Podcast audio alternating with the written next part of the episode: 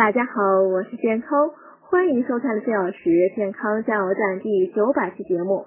今天讲春运回家，警惕三个隐患上集。